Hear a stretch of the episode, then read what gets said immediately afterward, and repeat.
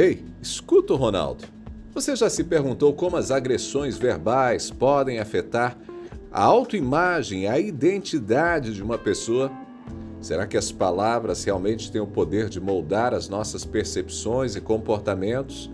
Como podemos evitar reproduzir tais padrões destrutivos em nossos relacionamentos? Hoje a gente vai discutir aqui os efeitos psicológicos das agressões verbais e a formação de uma identidade deformada. Gente, palavras como burro, louco, fracassado, vagabunda, safada, rebelde, essas e outras tantas palavras classificam pessoas. E lamentavelmente às vezes são usadas pelos pais para se dirigirem aos filhos. Chega a ser criminoso quando um pai, uma mãe diz para o filho que ele é burro, que não presta, ou outros adjetivos ainda piores. Estudos realizados por diferentes pesquisadores mostram que as agressões verbais podem ter efeitos psicológicos devastadores, contribuindo para a formação de uma identidade deformada. É curioso notar que muitos desses comportamentos estão sendo discutidos há anos por educadores, por, por psicólogos e a própria mídia abre espaço para orientar.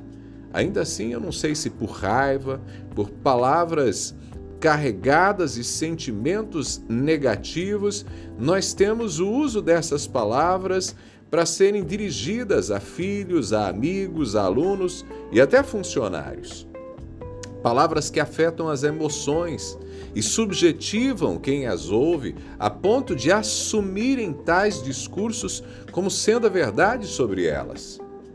Um filósofo e historiador francês pesquisou a história de pessoas que foram marginalizadas pela sociedade nos séculos 17 e 18 e ele descobriu que essas pessoas tiveram suas vidas aniquiladas por serem tratadas como fracassadas, loucas, mentirosas, por sofrerem rejeição. Gente, atualmente os consultórios de psicólogos vivem lotados de vítimas de palavras duras. Essas pessoas foram marcadas e sofrem, sofrem para romper com as mentiras que foram ditas sobre elas. Segundo Martin Seligman, o pai da psicologia positiva, essas experiências negativas podem levar a um estado de desamparo aprendido, em que as pessoas passam a acreditar que são impotentes para mudar suas vidas. Quantas pessoas se acham limitadas, pensam ser incapazes? Quantas estão infelizes porque foram tratadas como incompetentes? Quantas cresceram como sendo culpadas por tudo de errado que acontecia na casa delas? Quantas meninas foram tratadas como vagabundas por seus pais por terem errado, quem sabe, na escolha de um namorado?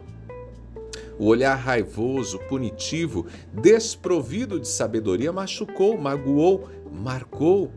As palavras que ouviram nesses jogos de poder entre pais e filhos, entre chefes e funcionários, entre professores e alunos, essas palavras construíram verdades.